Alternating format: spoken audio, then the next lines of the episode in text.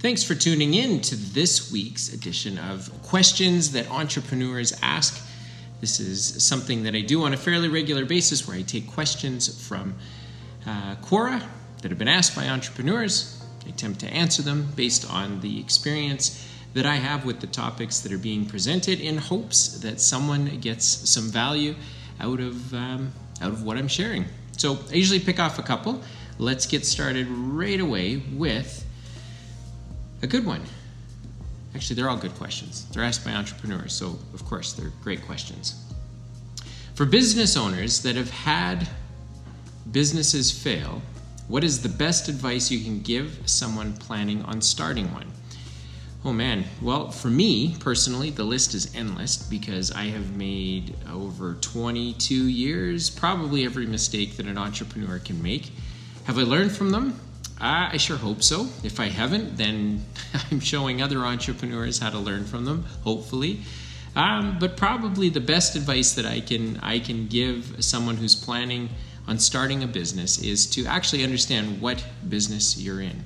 Um, a lot of times, what will happen is an entrepreneur will start a business. They'll think that they've got it all figured out. They think it's the product or the service that they sell, and that's the business that they're in. And the truth is, the business they're in is actually the solution that people are buying, and people pay money for a solution, and depending on how well they experience that product or that service delivering the uh, solution will depend on how much they're prepared to pay, and even more importantly, how much they're prepared to disproportionately pay if it's a great experience. And so, the simplest example I think would be someone looking to purchase maybe um, an Apple iPhone versus a flip phone.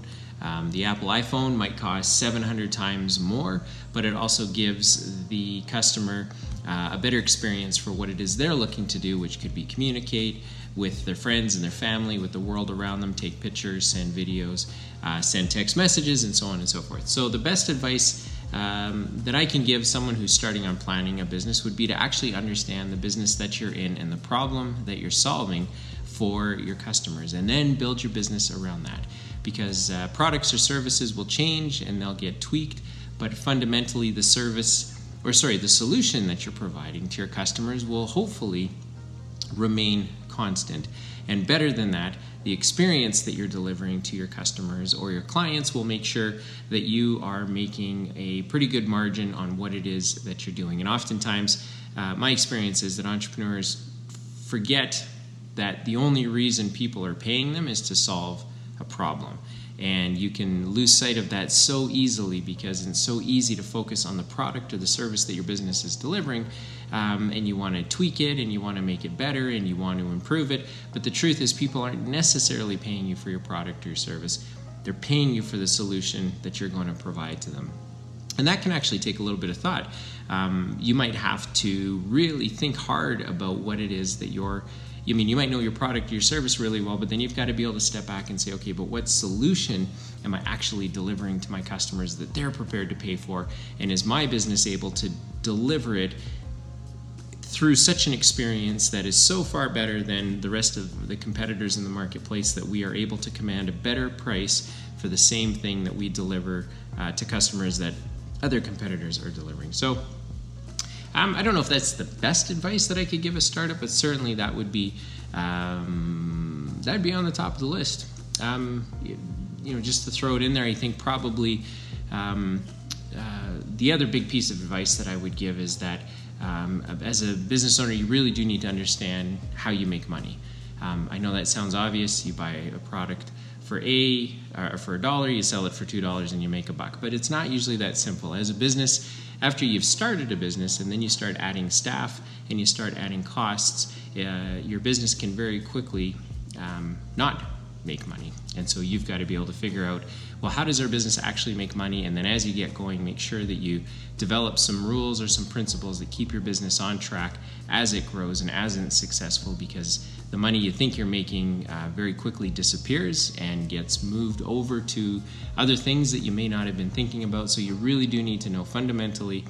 Uh, what are people paying for when they come to use us? And then how do we make money delivering that solution to them? So, I don't know. Hopefully, you find some value out of that. All right.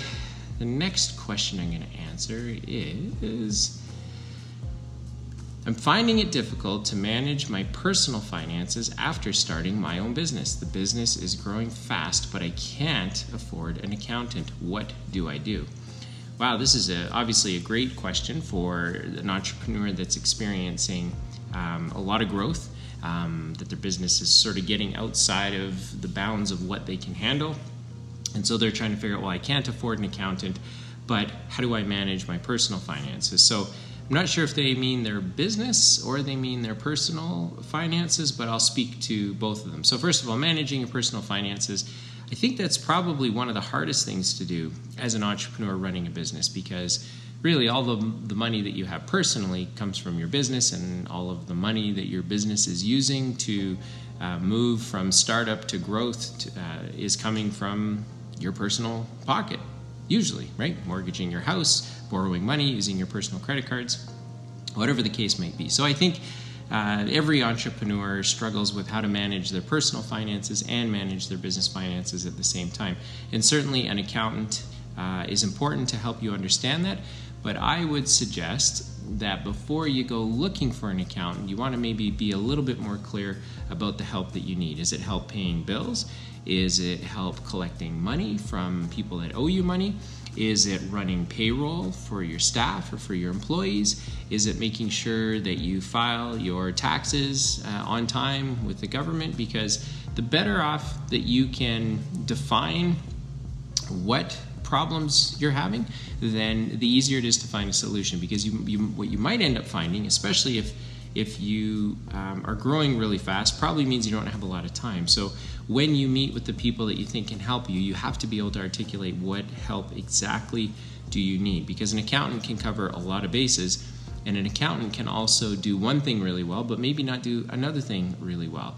Um, so if you need a bookkeeper versus maybe a tax accountant versus maybe um, somebody that can help you cash flow manage a little better, those are all a little bit different. So uh, what do you do though if you do in fact need an accountant? Well, the first thing you need to do is define the problem that you're having, whether it's in your personal finances or your business finances. Really make a list of all the things that you need help with, and then either farm it out. And I know that there are a lot of uh, good companies that will do the one or two things really, really well, like payroll. There's a lot of payroll companies out there that you can just simply farm your payroll out to. Um, they'll take care of it for you. They'll make it very simple for you to get the hours or the the information that they require from your staff in order to be able to pay them, and they can set all of that up for you.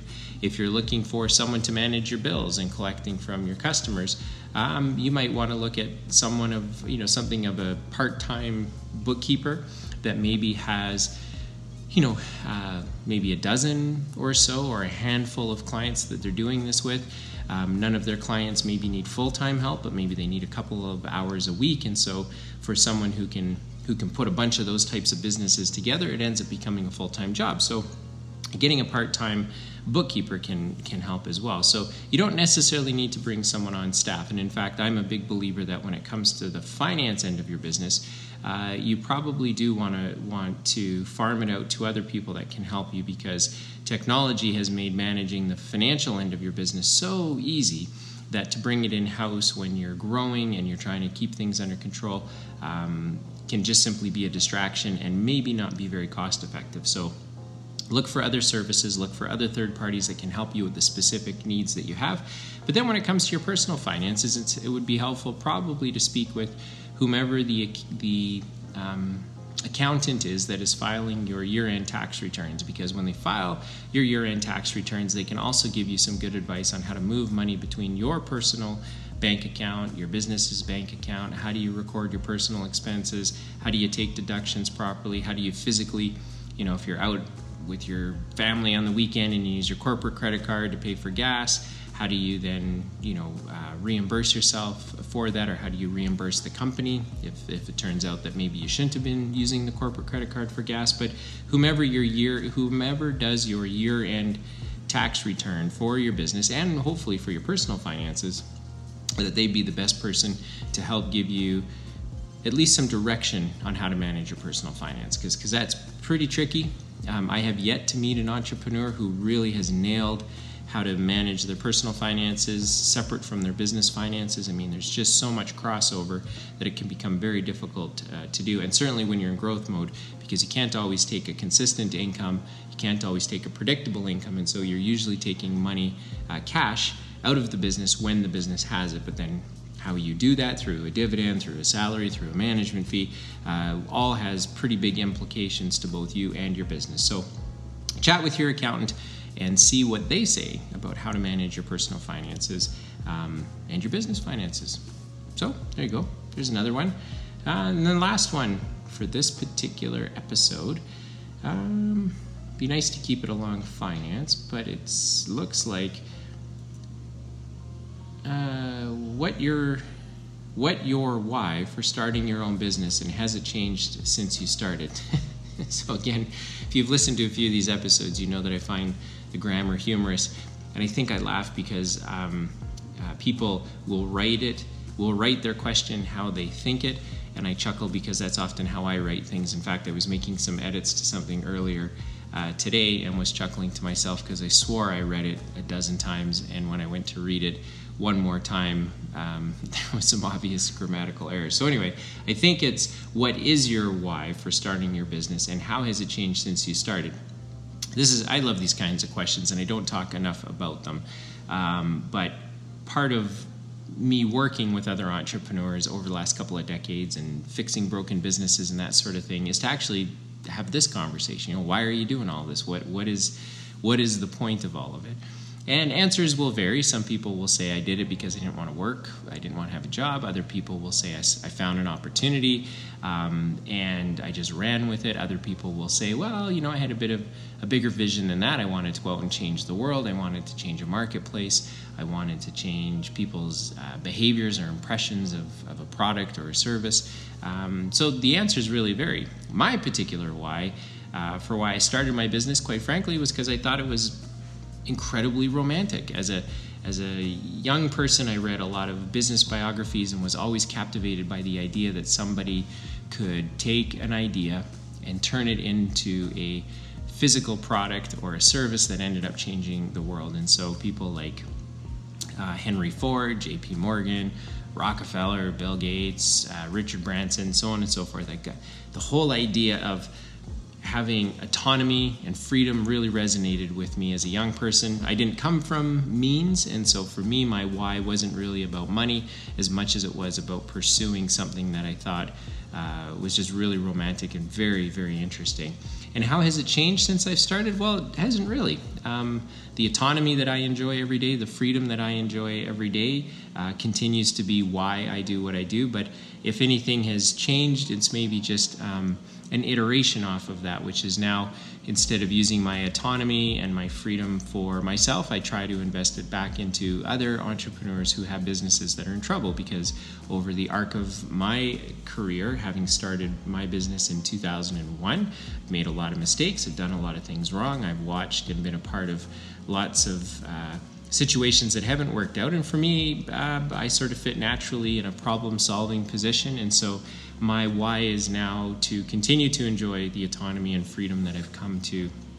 Uh, to have, but also to use it in a way that's going to help another entrepreneur fix or solve the problems in their business. And um, I could probably keep going layers deep. Um, um, I'm a, a, Christian, and so a lot of my why also has to do with what I believe in from a spiritual perspective, um, and that keeps me going every day as well. But it all centers around the same general idea, which is sort of every day I've been given a lot of freedom and autonomy, and I want to make sure that I'm the best steward of it that I can be, and I happen to um, uh, use that time, that freedom, that autonomy to help other business owners. So that would be my why. That's how it has changed or maybe evolved since I've started.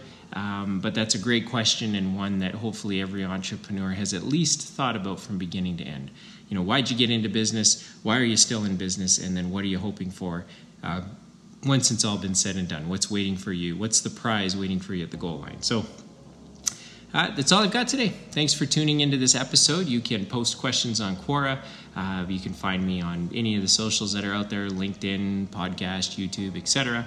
And um, post, uh, post questions that you think uh, I might be able to answer for you, or reach out directly and ask me questions. I find that uh, once folks have listened to the podcast as opposed to these videos, uh, the podcast seems to generate quite a bit of buzz. And so, um, yeah, feel free to catch the podcast uh, on any of your podcast providers and ask your questions. But we will uh, see you on the next episode of Questions Entrepreneurs Ask.